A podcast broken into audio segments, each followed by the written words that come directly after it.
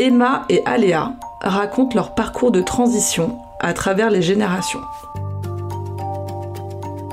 Simone Story. Simone Story. Simone Story.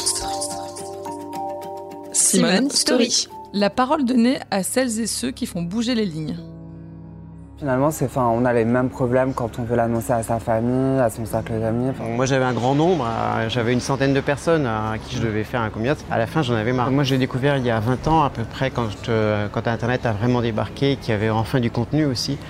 Euh, et encore, j'ai pas compris que j'étais trans. C'est une question que je me posais 20 fois par jour. J'étais, euh, quand j'ai fait l'annonce à tout le monde, j'étais encore un homme, plus ou moins. c'est en sortant du foyer fami- familial que j'ai commencé à de plus en plus me féminiser. On a fait euh, la transition à peu près au- à- dans les mêmes près années, même ouais. dans les mêmes années. Donc finalement, Pas, on avait les, même âge, mais. Voilà, on avait les mêmes informations. Après, c'est sûr que euh, j'ai eu plus d'informations plus jeune. Ah, Les réactions, elles ont été assez positives en général. Les parents, par exemple, sont des parents avant tout. Euh, ils savaient très bien que bah, s'ils le refusaient, bah, ils perdaient euh, un enfant.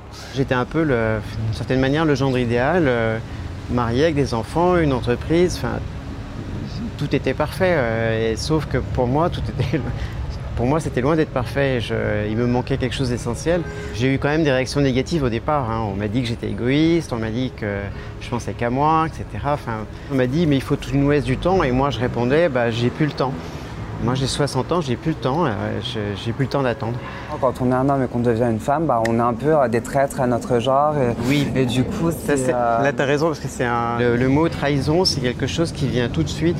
Que pour nous, c'était difficile au contraire de rester dans le secret. Et que c'est pas du tout une trahison, c'est qu'on se protégeait et on protégeait les autres aussi. Avec ma femme, ça a été. Je savais que je risquais aussi de la perdre et que c'était compliqué pour moi. En ayant fait ma transition, on va dire, au début de, de ma carrière, honnêtement, j'ai galéré à avoir un poste. J'ai un poste qui est en dessous de, euh, de mon niveau d'études, clairement. Et en étant une femme transgenre, on me donne clairement pas les postes à responsabilité auxquels je pourrais prétendre. Moi, j'ai quitté l'entreprise, j'étais dans le milieu du bâtiment. Euh, C'est pas un milieu qui est particulièrement ouvert. Ça veut pas dire que tout le monde est fermé, bien sûr, mais on pourrait penser que d'être euh, à l'époque le patron euh, et devenir la patronne de, la, boîte, ça serait simple, mais non.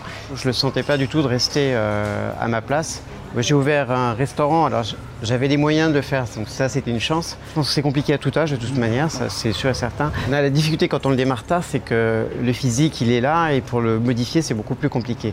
Euh, ça sera forcément moins efficace euh, que quand on a 20 ans. J'ai vraiment basculé à 60 ans, donc euh, j'allais pas effacer comme ça d'un coup de crayon, euh, d'un coup de gomme toute ma vie euh, d'avant. Donc j'ai bien existé. J'ai des... Chez moi à la maison, il y a des photos de moi en, mec. Euh, J'avais quand même une vie qui était quand même euh, pas malheureuse non plus.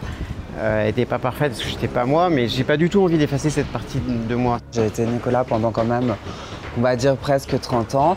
J'ai beaucoup d'amour pour euh, ce petit garçon que j'ai été, qui a fait preuve de courage dont, je- ne pensais même pas capable, si vous voulez, et qui, m'a permis d'être la femme que je suis aujourd'hui. Par contre, ça demande tellement d'efforts, ça demande tellement de souffrance et de sacrifices, que c'est vrai que par contre, même si je n'ai pas du tout honte ou... euh, ou que je refusais absolument pas de dire comment je m'appelais avant, par exemple. En revanche, qu'on m'appelle encore euh, par mon dead name ou euh, par les mauvais pronoms, ça, ça, a tendance à m'agacer, surtout quand c'est fait sciemment. Quoi. En fait, dans beaucoup de choses, je me ressens plus proche de la génération de mes parents que de la génération qui est juste derrière moi. En plus, j'étais en province très reculée.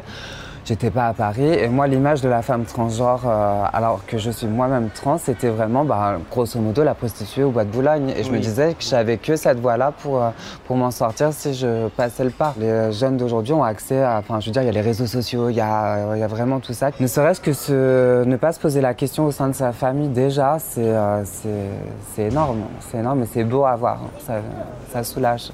Moi, je suis très heureuse que ça se passe mieux quand même pour les jeunes, même si ça reste, de toute façon, ça reste compliqué. hein. C'était le podcast Simone. Retrouvez-le tous les mardis et jeudis et abonnez-vous sur votre plateforme d'écoute préférée pour ne manquer aucun des épisodes. À bientôt!